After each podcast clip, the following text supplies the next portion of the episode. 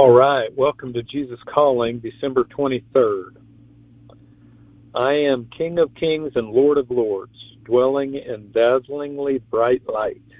I am also your shepherd, companion, and friend, the one who never lets go of your hand. Worship me in my holy majesty. Come close to me and rest in my presence. You need me both as God and as man. Only my incarnation on that first long ago Christmas could fulfill your neediness. Since I went to such extreme measures to save you from your sins, you can be assured that I will graciously give you all you need. Nurture well your trust in me as Savior, Lord, and friend. I have held back nothing in my provision for you. I have even deigned to live within you Rejoice in all that I have done for you, and my light will shine through you into the world. First reading is 1 Timothy 6, verses 15 and 16, which he will display at the proper time, he who is blessed and only sovereign, the King of kings and Lord of lords, who alone has immortality, who dwells in unapproachable light, whom no one has ever seen or can see to him be honor and eternal dominion. Amen. The second reading is Psalm 95, verses 6 and 7. O come, let us worship and bow down. Let us kneel before the Lord our Maker. For he is our God, and we are the people of his pasture and the sheep of his hand. The third reading is Romans 8:32.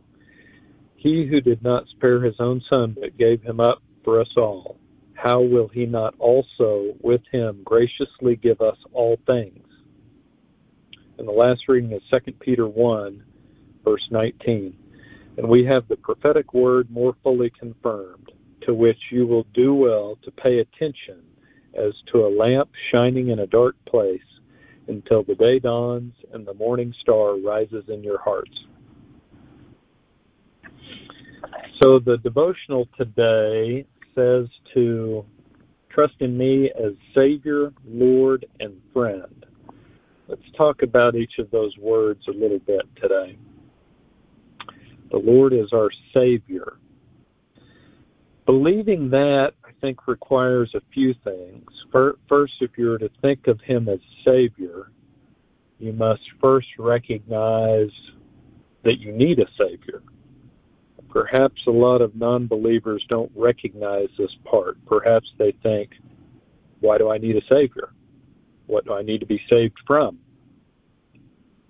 Some answers that come to mind are the fact that we need to be saved from our sin.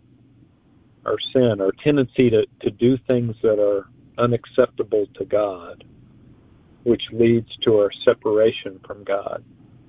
So if we don't want to be eternally separated from, from God, we need to be saved from our sin. And the work Jesus uh, did allows God to view us as righteous and therefore allows us into God's presence. Without that work of Jesus on the cross, God could not welcome our sinful natures into his glorious presence we would be eternally separated from God. I think there's a lot there to study and discuss theologically, but, but that's kind of my stab at it. Secondly, do we trust God as our Lord? What does that mean? Maybe it means that we recognize His authority over our lives, His authority over the entire universe. Do we recognize that? I'm sure that non Christians, non believers, don't really recognize that. They they probably have some sort of different worldview. But those of us that count ourselves as Christians, we recognize that God is Lord, that He is all powerful, that He is in control. And I think recognizing Him as Lord also requires us to willingly submit to Him, to submit to His will for our lives. Because it is very possible to recognize someone's authority, um, but also to fight against that authority, to resist that authority. You know that that's very possible to to do that. Um, and that's a good question for us today. Do we resist that authority? Do we pursue only what we want, or do we pursue what we think God wants us to do? So just trying to make that distinction there that you know we can recognize his authority, but then going a step further is willingly submitting. Lastly, do we trust the Lord as our friend? And that's a little different way of viewing God. It's more personal than than Lord or Savior. A friend is is someone that we enjoy communicating with, that we know has our best interests in mind, that we choose to spend our time with, that we share our joys and disappointments with. It is so much more personal, emotion, emotional, meaningful in terms of our feelings and desires.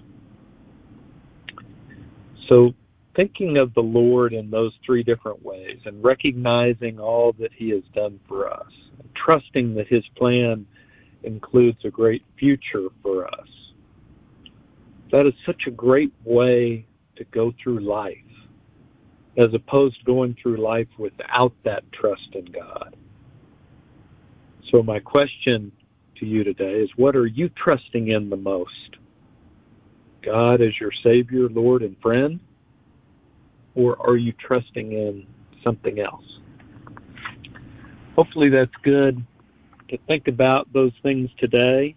And uh, I'll go ahead and go, go into prayer for us. Lord, thank you so much for the opportunity to be able to trust in you as our Lord, as our Savior, as our friend. Help us to do that and help us to recognize what what those next steps are for us. You know, to to go to go deeper with that, to willingly submit to you, not just to recognize that you're out there and in control, but to give ourselves over to that and to not follow our own desires so much and, and just to try to figure out what it is you desire for us to do and follow that. It's in Jesus' name we pray. Amen. Have a great day.